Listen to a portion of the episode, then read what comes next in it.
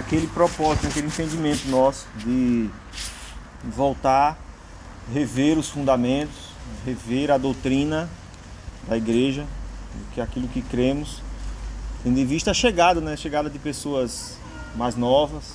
Né? Houve um tempo em que isso foi falado, refalado, batido por meio de apostilas, por meio de repetições. E de lá para cá, muitas pessoas foram entrando e, e acabaram não escutando todo né, o ensino e ainda aquilo que o Senhor acrescentou ao longo desses anos. Já são quase cinco anos, né, quatro a cinco anos que estamos juntos como igreja, como família, como essa comunidade de discípulos, é, caminhando juntos. Então a gente tem esse, essa maneira de ensinar a palavra, né, no geral, nos grupos menores e também no face a face. Né? A gente sabe que foram dois anos, já vai quase dois anos mais difíceis né, de, de fazer essas coisas girar. Graças a Deus, Deus nos deu estratégia da gente continuar congregando nas casas, em frações menores. Agora estamos podendo usufruir dos encontros maiores. E em meio a isso surgiu, surgiu esse, essa, esse entendimento do Senhor do nosso coração de rever os fundamentos, rever as doutrinas, passo a passo. Né? Hoje eu não vou estar com quadro, né, escrevendo tudo, mas eu creio que na próxima eu irei sim, porque hoje eu estou sentindo a falta de muitas pessoas que eu penso que precisam também escutar, né, para que sejamos unânimes no discurso, sejamos unânimes na pregação, né, principalmente desse tema que é que ficou para que eu, o Senhor me usasse para falar sobre ele, sobre o reino de Deus, tá? E o senhorio de Cristo. Vão ser dois dias que eu pretendo falar sobre esse assunto. Um dia como o dia de hoje, mais, mais teórico, né? e o outro voltado à aplicação, um dia mais prático, né? a prática do reino de Deus. A gente usa até jargões às vezes, não vive o reino, vive a igreja, vive o reino, mas o que é isso na prática? Né? Por vezes a gente tem que é, descrever direitinho para melhor ajudar a gente a praticar. A gente vai ver que no início da pregação de Jesus, os primeiros ouvintes da mensagem, eles tinham um entendimento referente a reino, eles tinham expectativa da vinda de um rei, a vinda de Jesus. E nós, um povo aqui do Ocidente, né? nós vivíamos à espera de um rei que iria nos salvar, que iria nos, nos livrar da morte, do pecado. O nosso, esse novo mundo, o, novo ah, o mundo ocidental não tem expectativa. O texto lá em Efésios fala que a gente vivia sem, de, sem apartado de Deus, sem Deus, mundo. Então a gente vivia solto. O povo de Israel, desde o começo, para eles eram desti era destinado às promessas. Né? A presença de Deus, Deus adiante do povo, com uma coluna de fogo, livrando ele de muitas guerras é, e muitas lutas. Mas o povo aqui, o Ocidente, nós, os gentios, não tínhamos essa, essa, não, não tínhamos essa esperança. A gente via isso muito claro quando Paulo, que foi o apóstolo aos gentios, quando ele foi pregar fora né? Ele primeiro foi nas sinagogas, mas ele teve que já encarar desafios novos. Né? Cidades em que tinham muitos deuses. Lá na Judéia, Jesus era um Deus só. Deus estava esperando a manifestação física desse, desse reino. Mas já Paulo teve, teve o desafio de, em muitas cidades, ter que é, trazer o entendimento dos irmãos da existência de um único Deus e de o exercício do governo desse Deus era por meio de Jesus Verbo que se fez carne. Então, é tudo isso. A gente vai começar a ver hoje e no outro dia a gente pula mais para a prática, tá? Queria só relembrar um pouco do que a gente viu nas ministrações anteriores, né? Quando o Wilker ministrou, né, por meio do Espírito Santo aqui para nós, sobre o propósito eterno. O propósito eterno. E eu me lembro que ele falou uma coisa interessante que fica sem sentido.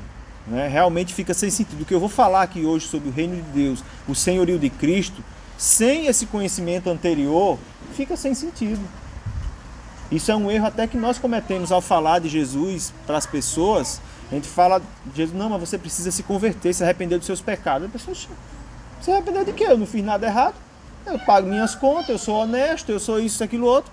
Mas não entendem que houve uma, uma desobediência, uma independência, um ensinamento errado lá atrás, houve uma queda, houve uma total apartação da humanidade é, diante de Deus. Então esse ensino, né, por vezes, é necessário ser falado para que entenda, se a gente prepare essa base para que eu fale de Jesus. Isso não é distorcer a mensagem, isso não é, é utilizar de artifício para pregar o reino de Deus. Eu creio que isso é você contextualizar a pregação. Creio ser um assunto interessante para ser falado, assimilado. Anotem, façam perguntas. Eu vou discorrer sobre alguns textos, mas tem muitos outros textos que, que são citados na Escritura que, ora, eles são sinóticos, né? ora, eles são falados em outra parte da Escritura com outro sentido, ora, ele traz, ele amplia o campo de visão.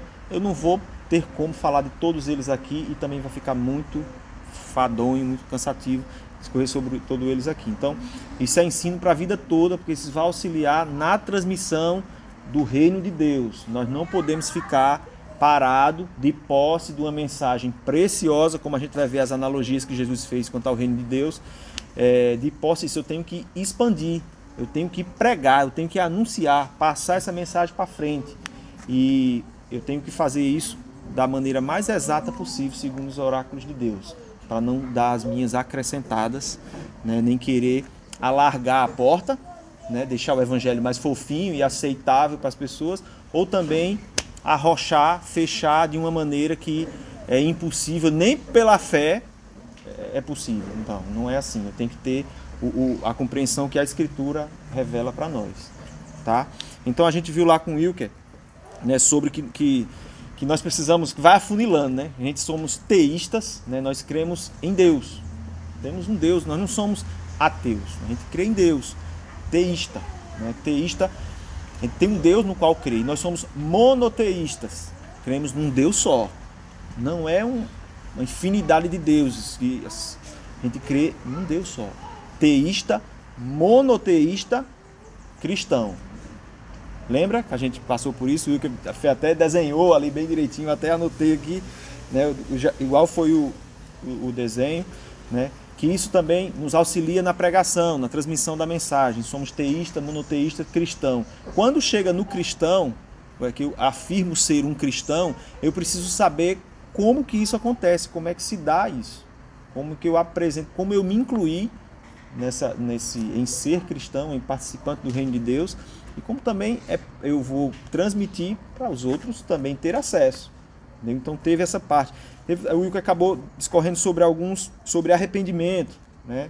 uma postura necessária que o cristão tem que adotar para poder adentrar no reino. Eu vou voltar a tocar nesses assuntos na outra vez, quando a gente entrar no reino de Deus na prática. Como faz para entrar no reino de Deus? Como faz para permanecer?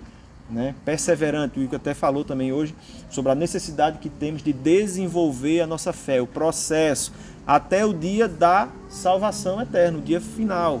A gente vê na Escritura muitas vezes o termo salvação e a gente fica um pouco perdido. Tem a salvação na qual nós já fomos salvos. Fomos salvos da culpa do pecado.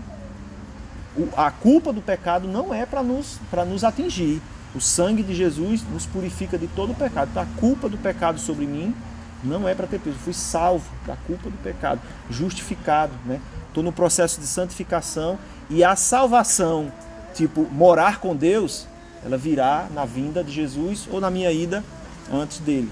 Então, quando eu falo salvação, né, tem esse aspecto que eu preciso contextualizar onde que eu estou me referindo, tá? Eu vou falar de arrependimento e esse serviu como base até a gente chegar em Cristo. Né? Chegar em Cristo e no anúncio, Jesus estando aqui, né, ele tem uma mensagem a ser pregada, né, uma boa nova, um, um evangelho que possui uma qualificação do reino de Deus. Esse reino de Deus, é, eu estava até refletindo bastante essa semana, que é muito bom. A gente já estudou esse assunto, a gente já mergulhou, tem vivido na perspectiva de reino de Deus, mas a palavra ela é muito atual, ela sempre se renova né, na nossa vida e vai acrescentando é, visão, entendimento maior. E de que o reino de Deus ele sempre existiu, ele é eterno, o reino de Deus é eterno. O que até leu aqui uma passagem, essa passagem de, de Mateus 24, né? Mateus 24, de que o reino de Deus é eterno. Está né? Até escrito lá. Eu até não estava dentro das minhas anotações, mas o reino de Deus é eterno. Ele não ter, não é 20, 24, 31, né? 25, 25, né? 25, 31.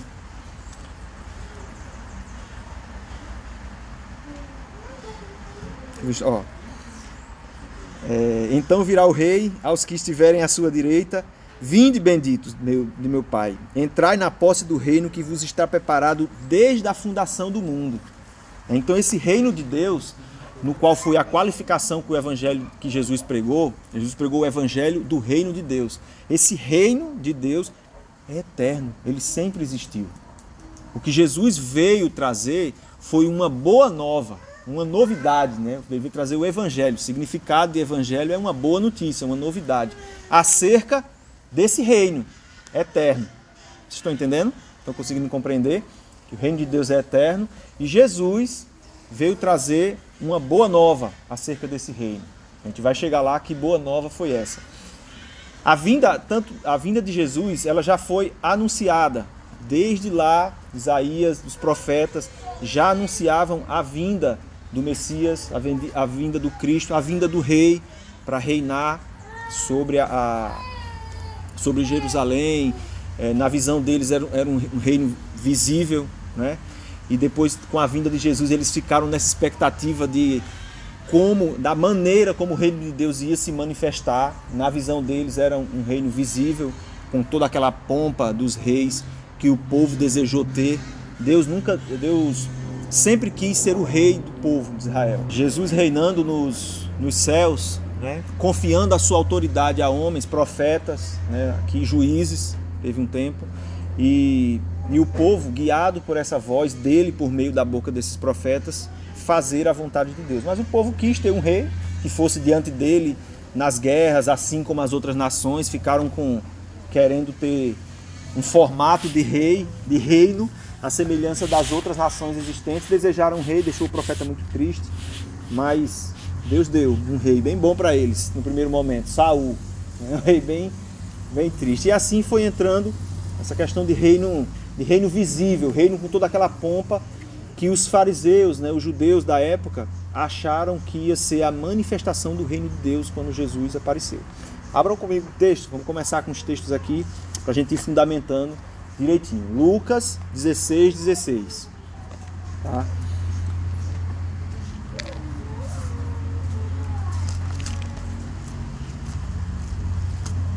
Isso tudo, irmãos, é no intuito da gente ir afunilando, né? nós irmos entendendo né? a vinda de Jesus e o exercício do seu rei, do seu governo aqui na terra em vida e na sua volta à direita de Deus. Tá? Olha o que diz o texto aqui, é, Jesus falando para os, aos, uma parábola, né? Jesus falando aos fariseus. Quando chega no 16, ele diz assim: A lei e os profetas vigoraram até João. Desde esse tempo vem sendo anunciado o evangelho do reino de Deus, e todo homem se esforça por entrar nele. Né? Vemos também João Batista falar sobre esse reino. Abram lá Mateus 3, 2. João Batista, para quem não se recorda, é o profeta também anunciado por Isaías, que viria e veio é, preparar o caminho, preparar o caminho para a vinda de Jesus. Né? Olha o que ele falou também. É, João Batista falando em Mateus 3, versículo 2. Vou ler aqui do 1 para facilitar o entendimento. Naqueles dias, posso ler? Naqueles dias apareceu João Batista pregando no deserto da Judéia e dizia: Dois pontos. Arrependei-vos, porque está próximo o reino dos céus. Tá? Então, o anúncio da, da, de João Batista também, o reino no qual ele é, veio preparar o caminho, também possuía essa qualificação, ser um reino, é, ser um reino dos céus, um reino de Deus. Tá? E ele veio para preparar o caminho. Vocês depois tendo curiosidade, Isaías 43. Até aqui em cima também fala um pouco sobre, sobre João Batista é, e a voz dele que clama no deserto. Até aqui, até aqui no 3, né? Voz que clama no deserto, preparai o caminho do Senhor. Endireitai as suas veredas. Usava João vestes de pelo de camelo e por aí vai. Então, a qualificação dessa boa nova que João Batista começou a anunciar da vinda de Jesus era que era do reino de Deus, um governo por meio de Jesus. Vimos João Batista anunciando esse, esse reino, né, esse evangelho, e vemos Jesus também agora falando sobre ele em Mateus 4, 23. Já no comecinho aqui, eu vou lendo os textos, tá? Caso vocês pensem só de, de anotar para suas reflexões posteriores. Mateus 4, 23. Eu já tenho desde o 4,17 aqui, né? Que é mais cedo. Daí por diante, passou Jesus a pregar, a dizer: Arrependei-vos, porque está próximo o reino dos céus. A gente vê a unanimidade na, na, na pregação. A gente vê João Batista falando do anúncio de Jesus, depois vem Jesus falando. É, possuíram isso, fazendo o que ele anunciou. Isso é a Bíblia se conectando todinho. A gente vê João Batista também como um enviado de Deus, dito lá por Isaías. Aí tem João Batista falando e depois tem Jesus falando tudo bem direitinho. Para deixar bem amarradinho na meditação de vocês. Olha, olha o 4:23 também, né? São muitos textos, mas eu vou pular alguns, tá? Só no começo. Percorria Jesus toda a Galileia, ensinando nas sinagogas, pregando o evangelho do reino e, e curando toda sorte de doenças e enfermidades entre o povo. Tá? São muitos textos, depois você pode até na sua hoje é com essas facilidades que temos com Bíblia, basta você colocar lá na sua Bíblia a palavra reino, escolher Novo Testamento, você vai ver uma infinidade, né, de, de você vai encontrar analogias acerca desse reino, vai ver o reino de Deus sendo anunciado por Jesus, profetizado por por Isaías, vai ver ele lá em Jeremias, vai, enfim, muita coisa. Aí lembro que ao meditarmos nesse texto, a gente passou, teve um retiro, né? teve um retiro que fizemos, acho que lá em, no Cabo, né? em que o tema do retiro foi esse, foi Reino de Deus. Né? A gente falou muitas coisas acerca desse reino, a, a linguagem desse reino, o território onde esse, onde, onde, é exerce, é, onde esse reino é, é exercido, foi bem é, produtivo. Né? E eu até anotei aqui algumas coisas para passar rapidamente mas o meu foco, eu penso eu, vai ser nessa no exercício da autoridade de Jesus dentro desse reino, que foi essa a boa nova. Como eu falei, o reino de Deus sempre existiu, é eterno. Jesus veio trazendo uma boa notícia, não somente para os judeus, mas também para os gentios, né? E ele disse aqui, ó, em reino, né? Refletindo um pouco em reino, né? Se eu falo que existe um reino, né? Existe um rei que exerce esse reinado, que tem um território onde ele exerce esse poder, ele exerce essa autoridade. Né? Os judeus né, achavam esse reino ia se manifestar de forma visível. Pensavam que na hora que Jesus chegasse em Jerusalém, esse reino ia se manifestar segundo a visão deles. Né?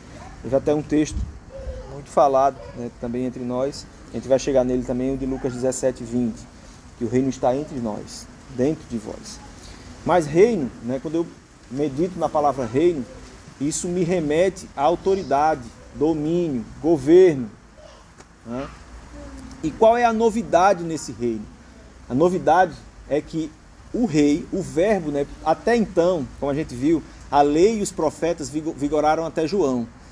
De João para frente, o verbo, que era a palavra de Deus, se fez carne e habitou entre nós, e vindo com muita glória. E ele não veio só é, morrer, não veio só para nos salvar.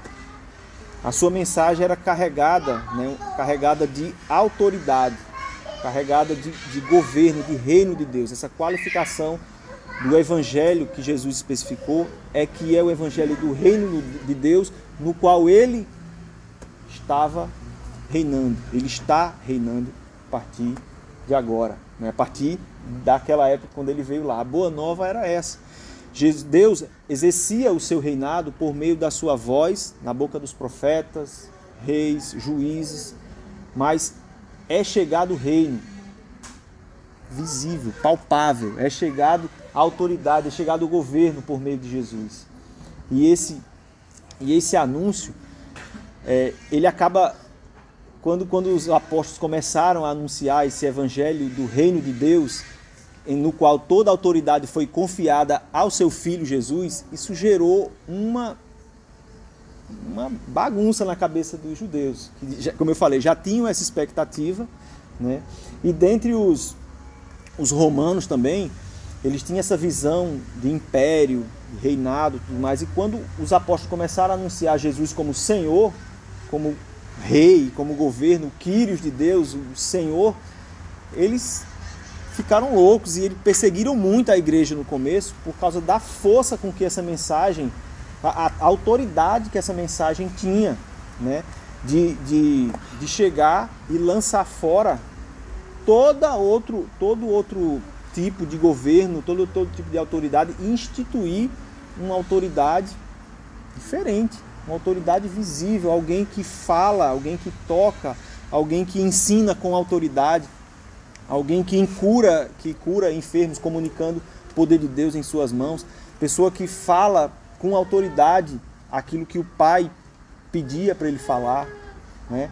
Então, a tradução da lei também, Jesus ele veio traduzir a lei para ela ser cumprida da maneira correta. Isso deixou os reinos existentes, os entendimentos existentes ali, deixou todo mundo louco. Né? E, e muito da perseguição que, que, Jesus sofreu e que os apóstolos sofreram depois foi por causa da, da força, da intensidade com que esse evangelho e a autoridade com que ele era pregado. Ele vinha realmente para abater qualquer outro tipo de autoridade, qualquer outro tipo de, de, de vivência, de governo, e veio para instituir né, uma autoridade que eles nunca imaginaram, eles nunca pensaram uma coisa como essa. Então é uma mensagem forte. Né? Por isso que volta e meia a gente tem que revisar essa mensagem, porque é, eu conversando ontem no grupo, o, o, nosso desejo, às vezes, por vidas, né, por ver vidas transformadas e tudo mais, faz com que nós ficamos tendenciosos a é, enfraquecer o peso de responsabilidade, o peso, a reverência devida ao senhorio de Cristo, à pessoa de Jesus. Né? Então a gente é tentado a alargar a porta, flexibilizar princípios. A gente vai ver também que o reino de Deus tem seus princípios e não se negocia princípios. Não se negocia princípios, é princípio, não tem para onde. Não se negocia. E no reino de Deus, ele preza por isso. Vou te dar um exemplo: justiça. Né? O texto lá de Romanos 14 diz que o reino de Deus é justiça, paz e alegria no Espírito Santo. Eu vou só citar um: justiça. Né? Como esse princípio, justiça no reino de Deus, ele é levado à risca. Se nós pararmos para refletir e a gente lê Isaías 53, a gente vê que a Deus agradou moer Jesus. A Deus agradou moer para poder que seja exercido a sua justiça. A ira de Deus tinha que pesar mesmo sobre alguém, estava sobre nós esse peso. E Jesus, dado por Deus, se entregou voluntariamente para ser ele objeto da ira de Deus, objeto da justiça, para que seja pago essa dívida sem derramamento de sangue, não há, não há remissão de pecados. Então Jesus teve que pagar o preço por nós, sendo justo, irmãos. Pode ver que o princípio de justiça nosso é muito diferente do princípio de justiça do reino de Deus. Quem é que, quem é que aceita ser justo, um inocente pagar pelo culpado? No nosso entendimento de justiça, isso não cabe. Né? Nós temos alguns advogados aqui, a luta deles, por vezes, é para poder é, fazer o inocente não ser injustiçado, ele não, não pagar aquilo né, é, que estão querendo imputar, eles estão querendo criminalizar, criminalizar ele de algo que ele não fez, o advogado entra para tentar ele para ele não ser injustiçado. O reino de Deus é diferente. O justo pagando por mim. pelos injustos, por um prostituto, um, um demente, como eu era.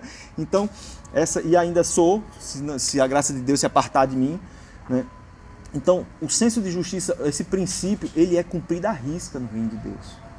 Se é para ser justo, ele vai ser justo, mesmo que isso envolva é, matar e ver perecer, ver derramar o sangue o seu próprio filho. Tá? Mas como ele também é justiça, sem pecado, a morte não tem poder, não teve poder sobre ele. Então veio a ressurreição, veio a exaltação e Jesus está agora à direita do Pai, reinando com ele. Tá? Aleluia. Aleluia. então, o reino de Deus é a justiça. Isso é só um exemplo de um princípio inegociável do reino de Deus.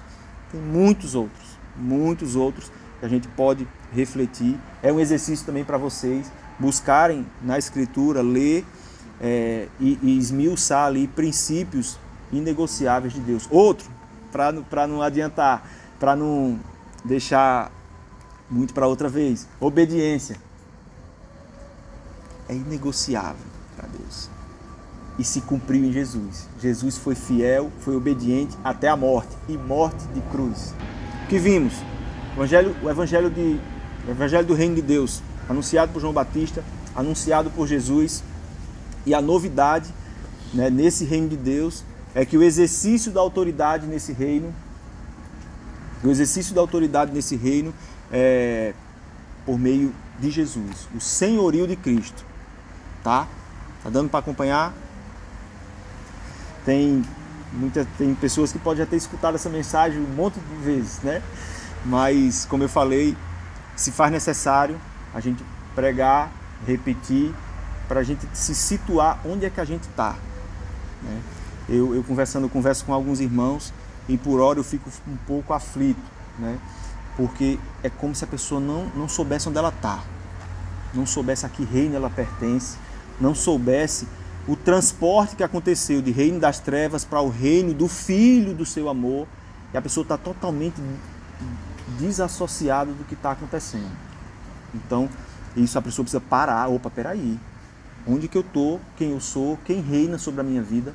Eu preciso parar e refletir sobre essas coisas. Então, volta e meia, a gente vai ficar repetindo sobre esse assunto. Vamos falar sobre o território. O território onde Cristo, o Rei, né, o Senhor, exerce essa autoridade hoje.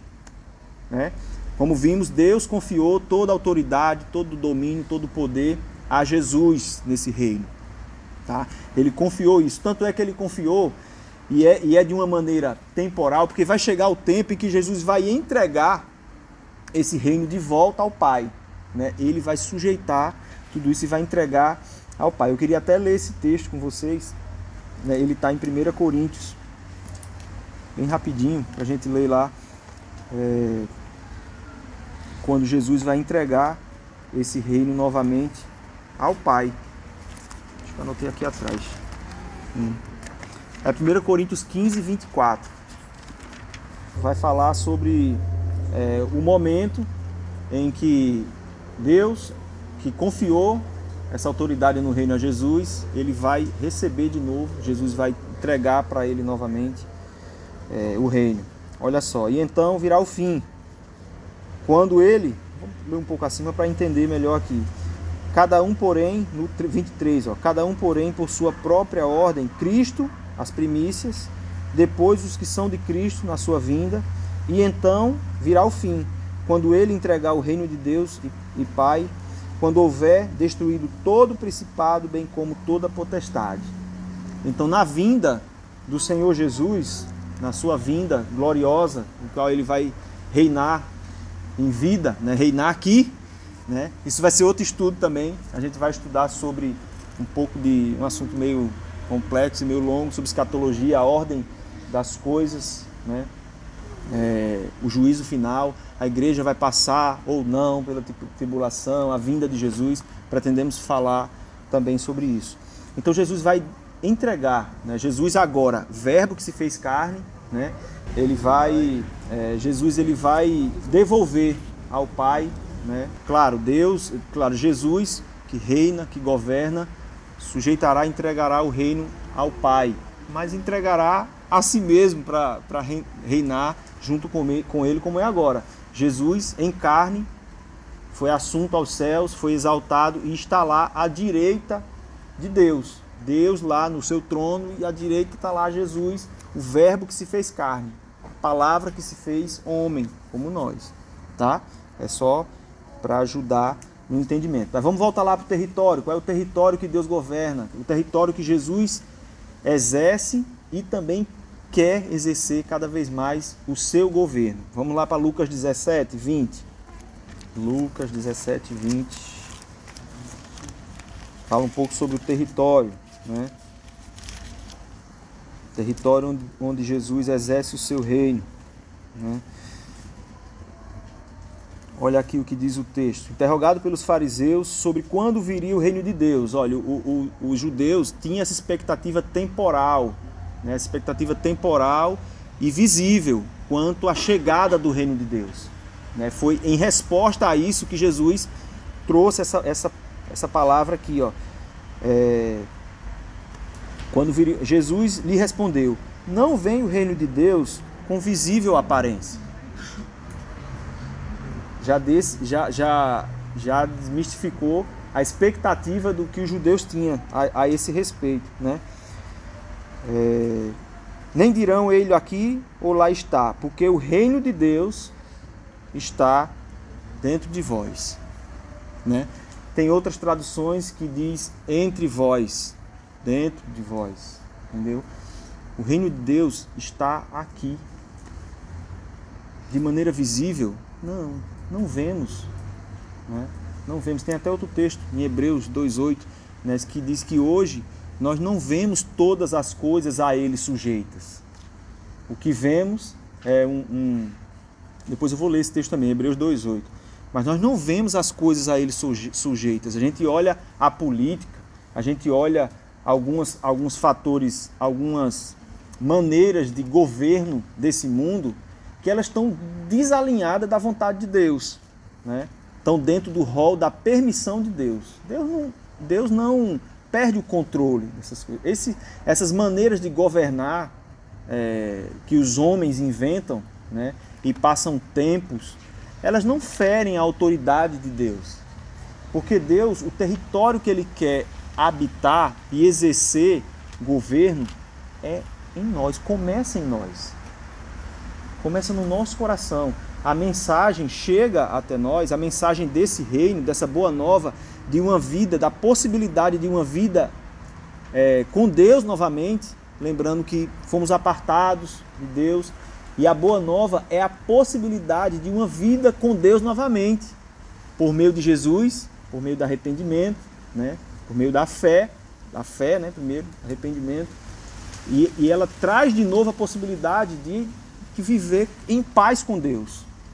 A boa nova é essa, é a possibilidade de vivermos, termos paz com Deus, novamente, por meio de Jesus, mediante a fé e arrependimento, não por obras, e sim pela graça.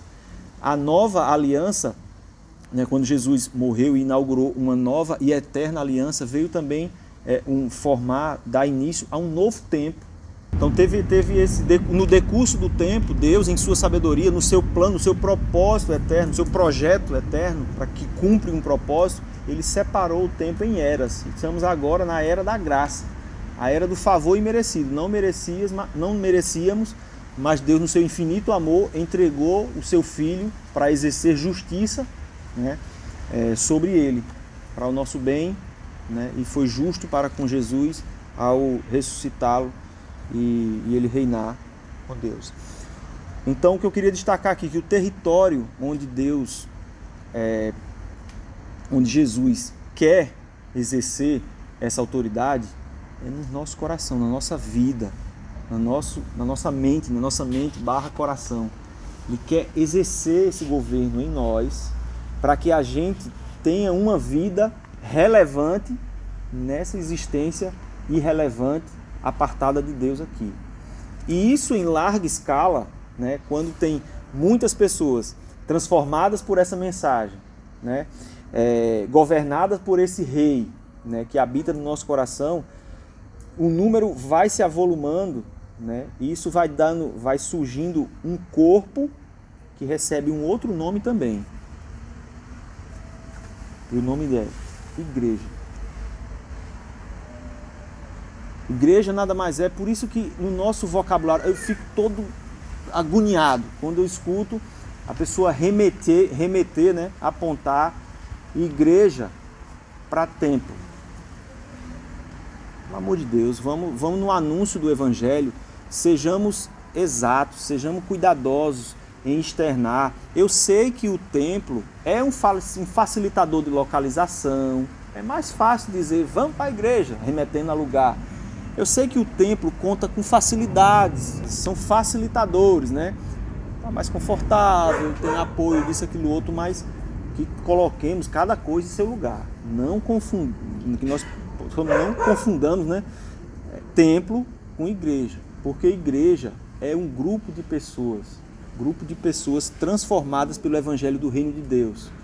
O Evangelho que foi recebido no meu coração, o governo de Deus e esse governo e esse reino de Deus que está em mim por meio do Espírito Santo, ele exerce uma ação ativa em mim.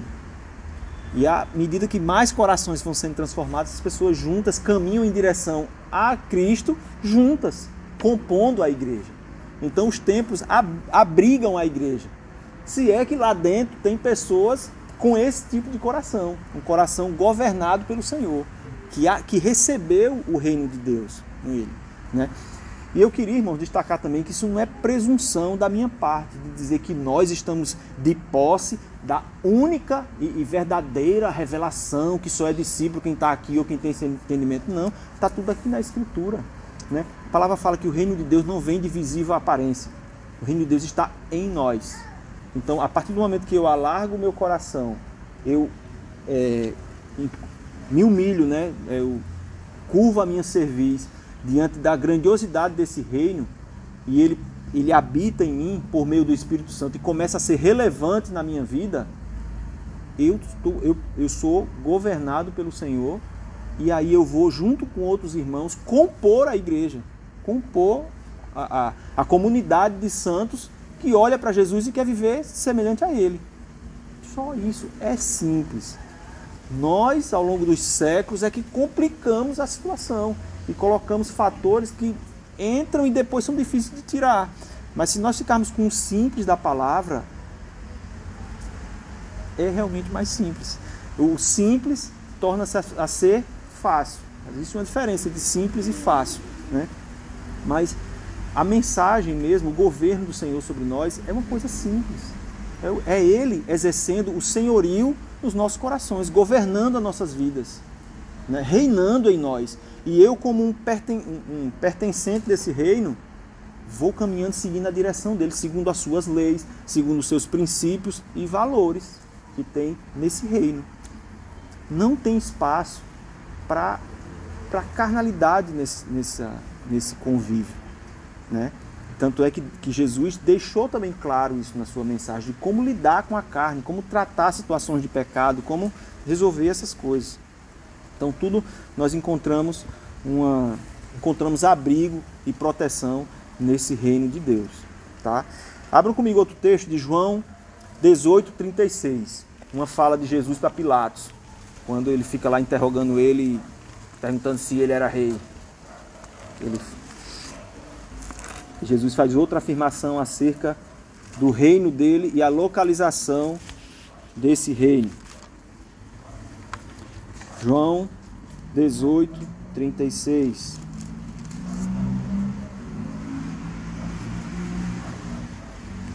Vamos começar no 35 para poder entender melhor. Pilatos, porventura sou judeu a tua própria gente e os principais sacerdotes é que te entregaram a mim. O que fizeste? Jesus respondeu: O meu reino não é deste mundo. Se o meu reino fosse deste mundo, os meus ministros se empenhariam por mim para que não fosse eu entregue aos judeus. Mas agora o meu reino não é daqui. Pode ver que Jesus falou agora, né?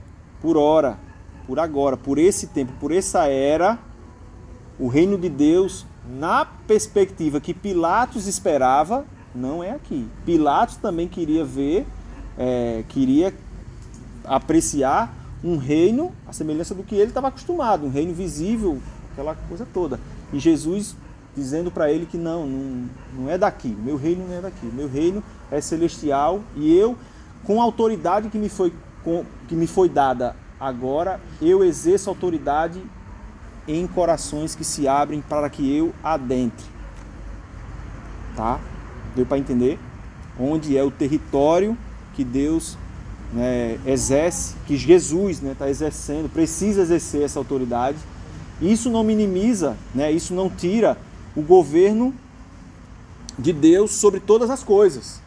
Os limites dos mares, né, a saúde do planeta, tudo isso está no controle do Senhor. Mas nessa era, e desde um tempo, nós contamos com uma permissão de Deus até que o seu plano se cumpra. Né? A gente viu até agora um, um, um, destaque, né? Tem uma promessa também que, que, que Jesus virá quando o evangelho do reino for pregado em todo lugar. Né? Tudo, em todo canto o evangelho do reino for pregado, né? e aí virá o fim. Né? Virá o fim. E a gente vê uma cidade, a gente falou aqui de uma cidade que ainda o evangelho do reino de Deus, um evangelho em que pessoas são transformadas pelo senhorio de Cristo, ainda não chegou. E como Carnalbeira, deve ter muitas cidades ainda, em que nós, como filhos do reino, precisamos anunciar esse reino né, para que encontremos vidas transformadas por esse rei nessas cidades. Então ainda tem lugares onde essa a extensão do reino, né, com essa qualificação precisa alcançar, tá? Foi só um, um, um exemplo então, ele, Deus não perdeu o controle de tudo, não perdeu o controle, não perdeu o controle de nada. Não perdeu o controle de nada. Tudo está dentro do seu plano. Nessa era que contamos agora, foi confiado autoridade a Jesus para uma função específica: reinar, ser senhor de corações, de vidas transformadas e também remir a humanidade para ter acesso a Deus novamente. Tá? Eu estou sendo bem devagarinho, pedagógico, para poder entender direitinho, tá? Fechado quanto, quanto ao o, o território, é, eu queria falar também sobre essa questão dos gentios. Vamos abrir Efésios 2. Né? Gentios, irmão, segundo Efésios 2, 11. Né? É um pouco da perspectiva, quando vocês abrem Efésios 2, 11, é um pouco da perspectiva do judeu acerca da mensagem de Jesus né, a mensagem do senhorio de Cristo, do governo de Cristo, e o povo não judeu. É outra perspectiva. É outra perspectiva. O povo não judeu vivia sem esperança, sem Deus no mundo, sem referência de Deus de nada. E aí, como nós fomos criados para poder ser um ser ador, adorador, saíram criando seus deuses. Né? Paulo chegou numa cidade lá de Atenas e a rua era cheia né? A gente vê a, a mitologia grega, aquele, um monte de deuses que o povo vai criando.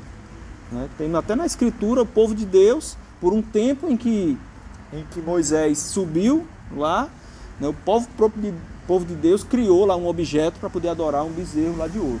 Então o povo, ele tem, é, a, a humanidade tem essa inclinação para adorar. E quando não encontra, né, sai inventando moda né? Sai inventando a quem adorar. Vamos ler aqui Efésios 11. Quem puder ler, por favor, para me ajudar aqui na minha voz. Efésios 2:11. Estou terminando, viu, irmãos? É. Pode. Se bem que eu já achei aqui, viu, Diego? Deixa eu contar para eu ler aqui. É. Olha só. Portanto, lembrai-vos que outrora vós, gentios na carne, né?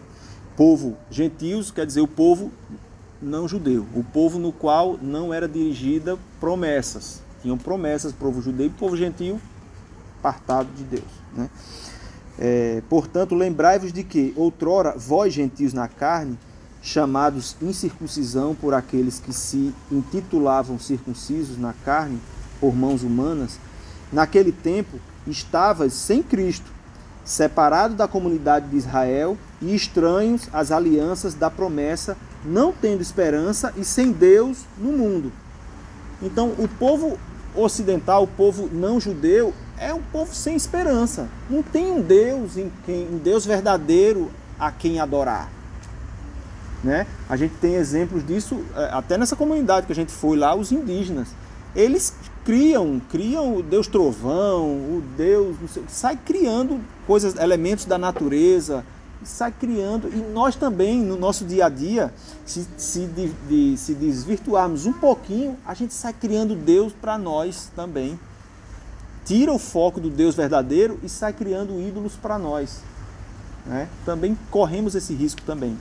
Mas eu queria só trazer isso, que para a mensagem do reino de Deus para o povo não judeu, é, ela é mais, é, com, é, mais compilada, assim, o, o, o, ela é menor, né?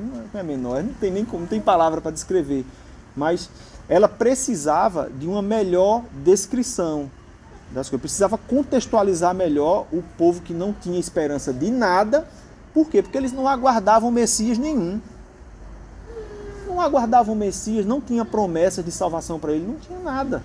Eles não conheciam. Né? E quando o evangelho começou a ser, é, por meio ali de, de, Pedro, até no primeiro momento, lá na casa de Cornélio, né? quando, quando Paulo também, apóstolo aos gentios, se deparou com, essa, com esse envio de Jesus, eles tiveram uma resistência grande também lá, que a gente pode pensar, por eles não ter uma religião, eles receberiam a mensagem com mais com mais alegria, né, com mais aceitação. Mas não, eles já tinham criado os seus deuses, as suas resistências, porque esse governo que Jesus, que, que essa proposta de vida contida no reino, ela não confronta somente religiões, ela confronta caráter, ela confronta corações, confronta vidas, valores, né? Então, enquanto essa comunidade, esse povo viveu sem Deus, elas saíram introduzindo seus deuses e as suas posturas de vida. Né? Então, quando a mensagem começou a ser anunciada para eles, enfrentou resistência também. Né? Lá, na, lá na cidade dos Efésios tinha lá uma, uma deusa lá, a deusa Diana, que era adorada lá. Quando Paulo começou a pregar o evangelho naquele local, as compras de, de estatuetas dessa, dessa deusa começou a cair. Já enfraqueceu o comércio dos vendedores, já, já ficaram arretados. Porque o comércio já começou, o comércio de estátuas e de imagem lá da, da deusa Diana já começou a cair e já começou uma perseguição até sobre isso. Então houve também uma resistência dentro do povo ocidental, o povo não judeu, referente à mensagem. Por quê? Porque não é uma mensagem que é para afagar ou para completar religiões. É, é uma mensagem que confronta caráter, que confronta corações, confronta ideologias princípios e valores do mundo precisam ser revertidos e sujeitados ao novo rei, ao novo Senhor das nossas vidas, tá?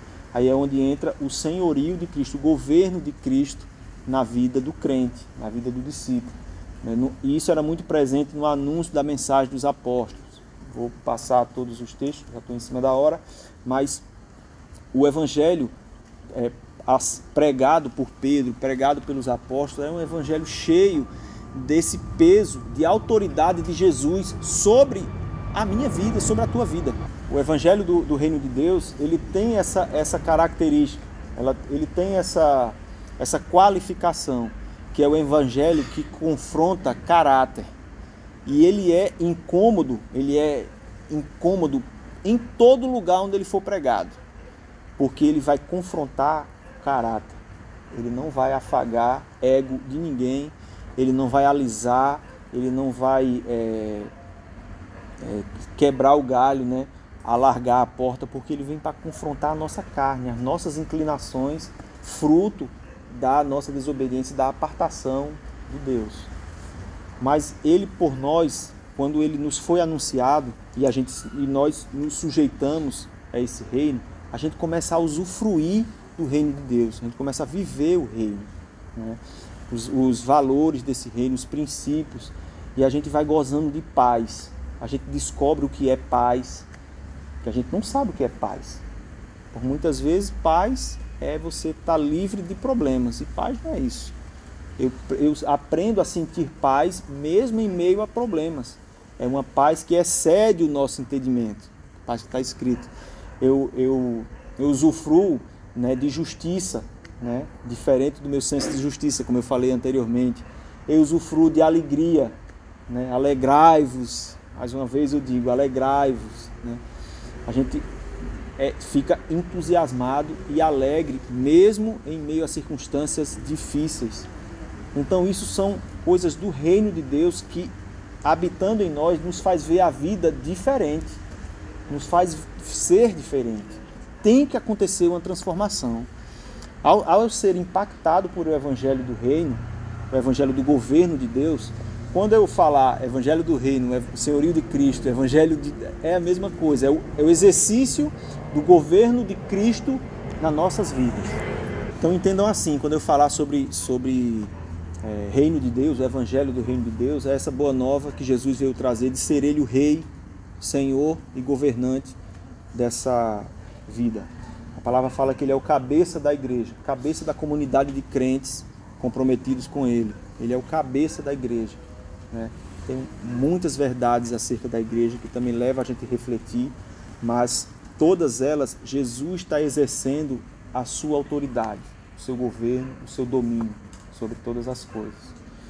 Na próxima reunião que a gente que tiver, que eu for falar sobre esse assunto, eu vou falar sobre, sobre mais aspectos práticos. Mais aspectos práticos, porque a palavra fala lá em, em Colossenses 1,13 que houve um transporte do reino das trevas para o reino do Filho do seu amor. E estando nesse reino, eu tenho uma vida para viver nela, uma vida para viver de maneira digna da vocação que recebemos. Então tem um conjunto de práticas que nós precisamos perseverar. A gente precisa viver sobre essa perspectiva do reino de Deus. Hoje, saindo dessa reunião, eu queria que vocês refletissem nessa questão de reino. Né? A que reino eu pertenço? Se faltar, se faltar é, visão referente a reino, eu sei que é mais complicado para nós que não vivemos num reino, não temos uma monarquia aqui. O mais próximo que eu conheço é aquele reino lá, o Reino Unido, que tem a, a, a rainha lá, a rainha Elizabeth, que reina, mas não governa. Né? Ela reina, mas ela não governa porque ela precisa do parlamento, lá do primeiro-ministro, para juntos exercerem. Né? E no reino de Deus, não, Deus governa. Deus governa e ele não somente governa, mas ele deu o seu próprio filho para aqui, em carne, exercer o seu senhorio, deixar palavras de sabedoria para nós, deixar ensinamento, ser modelo né, nos dá tempo, nos dá exemplo, nos dá palavra, nos dá correção. Então, esse é o Rei, esse é o Senhor das nossas vidas. Isso é também, como eu falei anteriormente, para a gente se situar. Onde é que a gente está? A que reino eu pertenço? Quem tem governado a minha vida? Quais são os valores, não, quais são os princípios que norteiam, que conduz a minha vida? quais são os princípios e valores que norteiam a igreja, a comunidade de discípulos na qual eu estou seguindo Jesus. Isso é tudo motivo de reflexão individual. Porque se formos como uma expressão que a gente fala, da, o, o é, aquele do cachorro, né, tem uma. Se formos como daquele que, que acompanha o latido dos outros, né, tem um. Na, na caça, tem um, um uma, na caça com muitos cachorros, né? Tem um cachorro que vê a lebre e ele vai até o fim, porque ele viu a lebre. Ele vai até o fim, até alcançar. Os outros cachorros talvez nem tenham visto, escuta só o barulho. Só o barulho lá, trumia, aquela coisa vai correndo, vai correndo atrás sem nem saber o que estão fazendo. É, eu queria com essa introdução apenas que vocês refletissem e se situassem, né, se vocês se posicionassem referente a que reino pertencemos. Porque se afirmarmos ser o reino de Deus, esse reino de Deus vem carregado de valores, de referenciais, né, de modelos de vida para qual nós precisamos nos assemelhar. Né? Essa mensagem também, eu não vai dar nem para chegar lá, eu tenho as analogias que Jesus fez referente ao reino. Jesus fez uma analogia com o reino que é como uma semente, né? Que ao ser plantada ela cresce e vira uma árvore imensa e os seus pássaros vêm fazer ninhos nela. Né? E eu comecei a refletir na semente. A semente ela contém tudo que ela precisa, né? Ela dentro daquela semente já está a árvore. A árvore, a sua está tudo lá, só que bem pequenininho. Né? E tem aquela parábola do semeador que, que Jesus assemelha, ele diz que, que as palavras, as sementes que caem nos terrenos são as palavras do reino. Né? As palavras do reino são, são as sementes. Quando ele está explicando a parábola abaixo, ele diz que a semente é, é a palavra do reino, né? que cai em diferentes corações, diferentes solos. Né? Quando cai no coração que produz frutos, ela cresce. E essa da, do grão de, de, de, que ele assemelha ao grão de mostarda, pequenininha, mas nela ela possui um potencial enorme. Então, se um dia na minha vida o meu coração foi terreno para essa semente, ela, ela precisa expandir. Expandir de maneira a ocupar todo o meu corpo, todas as minhas atitudes, todas as áreas da minha vida, ao ponto de, de eu acolher, de eu ser abrigo, refúgio, né, cooperar sendo refúgio do Senhor. Tem uma semelhança que ele faz também com o fermento. Né? O fermento também tem esse potencial de expandir. Ele é pouco fermento, leveda toda a massa, né? Aí, fermentozinho colocado lá, ele tem um potencial de expandir. Então, e ele assemelha, o reino de Deus é semelhante ao fermento que colocado, então ele faz essas comparações para melhor, para a gente melhor compreender o seu reino, né? o potencial daquilo que tem sido colocado no nosso coração por meio do Espírito Santo, por meio de uma palavra colocada no nosso coração. Né? Então tem semelhança ao grão de mostarda, tem ao fermento, tem, tem uma analogia também, uma comparação que Jesus faz também, que é um tesouro perdido. Né? O reino de Deus é como uma pérola, é como uma pérola. O reino de Deus é como uma pérola, na qual um homem, ao encontrá-la, vende tudo que tem para poder tomar posse daquela, daquele pedaço onde a pérola estava lá. Então ele, ele faz uma semelhança, e isso muito nos ensina o tipo de postura que a gente tem a adotar quando a gente tem discernimento sobre o reino de Deus. Cara, tudo mais tem que ser deixado para trás. E a gente vai ver isso na próxima, na próxima fala sobre o reino de Deus, que para entrar nesse reino tem um preço. Tem um preço para entrar nesse reino, não é assim. Né? Por isso que quando a gente faz afirmações acerca de ser pertencente a esse reino de Deus ou que ele nos governa, a gente tem que entender que isso vem carregado de, de, de, de uma postura que eu preciso adotar para que eu seja coerente com a fé que eu professo. Isso tem a ver com teísmo, monoteísmo, cristão. Tu és um cristão? Sou. Então te comporta como tal. Tem uma vida digna, tem, foi proposta uma, uma vida é, uma carreira que lhe, que lhe está proposta e tem uma, uma vida digna que também foi preparada, obras que foram preparadas antes da fundação do mundo para que tu andasse nelas. Então tem tudo isso que vem junto. Não é só eu vir no encontro e ficar à mercê de reuniões. Eu tenho uma postura a adotar. Como é o exercício desse reino em vida? É uma pergunta que eu tenho que fazer. Como é? Entendeu? Então tem muita dessas, essa do tesouro perdido, da, do grão de mostarda, né, da, do fermento. Tem a parábola do semeador, a, os diferentes corações, a maneira de, rece, de, receber a palavra do reino. E ao receber, a gente vê que essa palavra no, no quarto coração, no quarto solo, ela cresce e dá frutos. Como tem sido a nossa vida no reino? Tem sido a vida frutífera ou uma vida na qual eu recebo ou uma vida é, a semelhança do primeiro coração, do primeiro solo, que recebe a mesma palavra. A semente é a mesma, viu?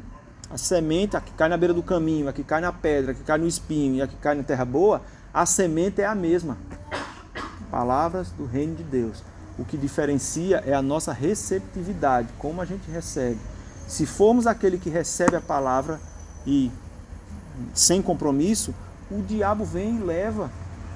Leva como? Por meio de esquecimento e esquece, tira lá e pega. Não vai aparecer o diabo e me entregue a palavra que você recebeu, os seus anotações. Não vai não. Ele rouba. Né? Um grande roubador de tempo, um roubador de sementes do reino atual é as muitas atividades, muitas prestações de contas que a gente tem que dar para a sociedade, para a moda, para isso. Eu tenho que prestar conta a tanta coisa que eu esqueço de valorizar aquilo que realmente é precioso. Eu não me entrego totalmente. Eu não vendo tudo que tem e vou em busca daquilo que é precioso, aquilo que é valoroso diante de Deus. Então, é, é uma meditação profunda que tem que fazer de Deus. Então, quando a gente está falando, né, a, gente, a gente fala sobre vários assuntos, né, de vida de discípulo, é, sobre Espírito Santo, como tivemos no nosso retiro, a pessoa do Espírito Santo, pode, pode ver que são coisas que vêm após o recebimento do reino de Deus no meu coração. O exercício do reino de Deus no meu coração é por meio do Espírito Santo. Ele adentra em mim, me capacita, né? É a presença de Deus, é a presença do Rei em mim a gerar um potencial. A palavra fala que o reino de Deus não são palavras. O reino de Deus não se expressa em palavras, e sim em poder. Poder, força, né? ação. Né? Reino de Deus é ação, não são palavras. Né? Paulo até falou que aos Tessalonicenses que ele não veio até ele, não foi até eles com palavras de sabedoria humana, ou com bajulações, ou com outra coisa também. Tem hora que a gente bajula demais. Olha, é uma bajulação para poder é, fazer com que os discípulos, os discípulos, irmãos, né, se comportem de maneira alinhada com o reino que eles afirmam pertencer. A gente fica num alisado, num caqueado, todo, a gente não vê Jesus com essas coisas todas. Né? E Paulo repreende a igreja, a igreja é, em, Tessalonicenses que diz que eu não cheguei para vocês com palavras de bajulação. Porque o evangelho não são palavras, não, não se consiste em palavras, e sim em poder. Aí que poder é esse? É o Espírito Santo agindo em nós com poder, nos capacitando a praticar as obras, né? a, a, a praticar os princípios, outro princípio presente no reino de Deus, reverência ao nome dele. Todo canto onde for falado essa questão, onde for falado do reino de Deus, reverência a Deus. É um princípio, é inegociável. Temos que ser reverentes a Deus. Um princípio é a reverência. Né? A reverência não, não, é inegociável também. Temos que ser reverentes. Né? E por vezes a gente se esforça né? para levar o irmão a refletir de que ele precisa ser reverente ao Senhor. Precisa ser reverente com um monte de coisa, com a administração é, daquilo que Deus confia, os teus rendimentos. Né? Às vezes Deus, Deus, às vezes não sempre, Deus nos abençoa tanto, abençoa nossas finanças, abençoa nossa casa, abençoa nossos bens e nos falta reverência à ação dele nessa área da nossa vida. Que coisa. Reverência à presença dele. Né?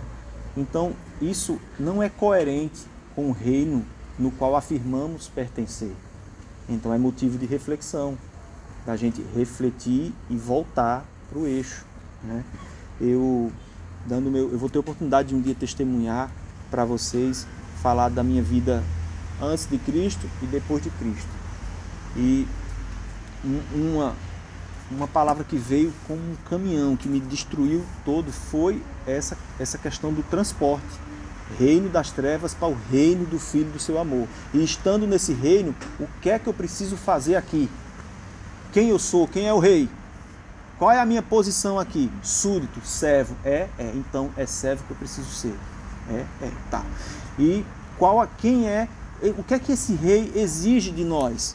Reverência, santo temor. Né? Ele quer que tu fale, ele quer que tu anuncie desse reino para pessoas. É, é. Então bora. E o Espírito Santo foi dando capacitação, né?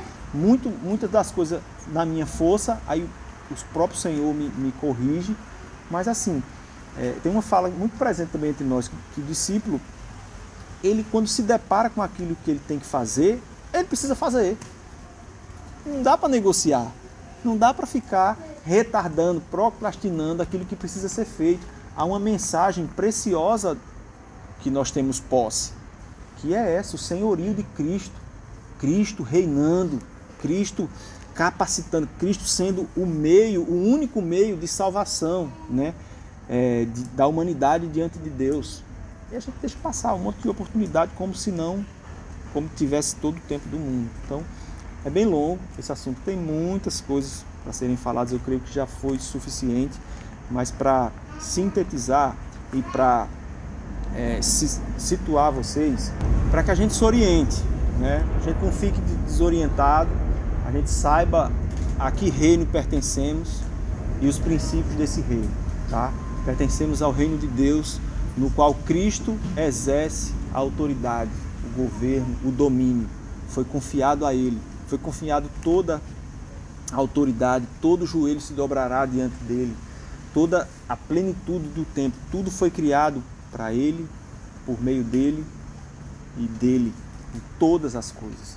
Então, o Cristo no qual professamos, o Cristo no qual nos sujeitamos, o Senhor no qual falamos, ele é para ser autoridade na igreja, nas nossas vidas, nas nossas casas, em tudo. Por quê? Porque ele é uma semente colocada no nosso coração que expande, que atinge todas as áreas. Não fiquemos como meninos, né, desatentos.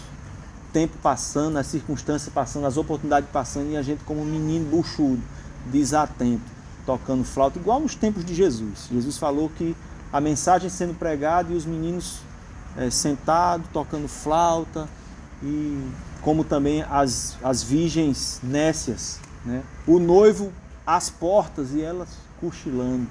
Né? Então não é assim, não é uma postura. Temos uma mensagem preciosíssima para anunciar e temos também que nos comportar né, como súditos desse reino dos céus. Foi a, essa foi a mensagem que Jesus trouxe. Foi uma, uma boa nova né, de um reino que já existia. Sempre existiu, o reino é eterno, mas essa particularidade de Jesus reinando em vida, né, reinando nos nossos corações, essa é a mensagem que tem potencial para transformar o mundo. Eu digo também isso direto. Nós estamos de posse da mensagem que o mundo precisa. O mundo precisa disso que nos foi confiado. Cristo. O evangelho do reino de Deus é assim, a solução para o mundo.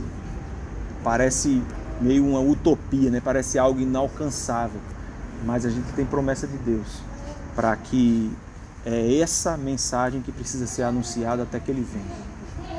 Tá? E é por esses valores que nós precisamos estar dispostos a viver e também morrer for necessário. É bom a gente refletir em tudo isso. Não é de qualquer jeito.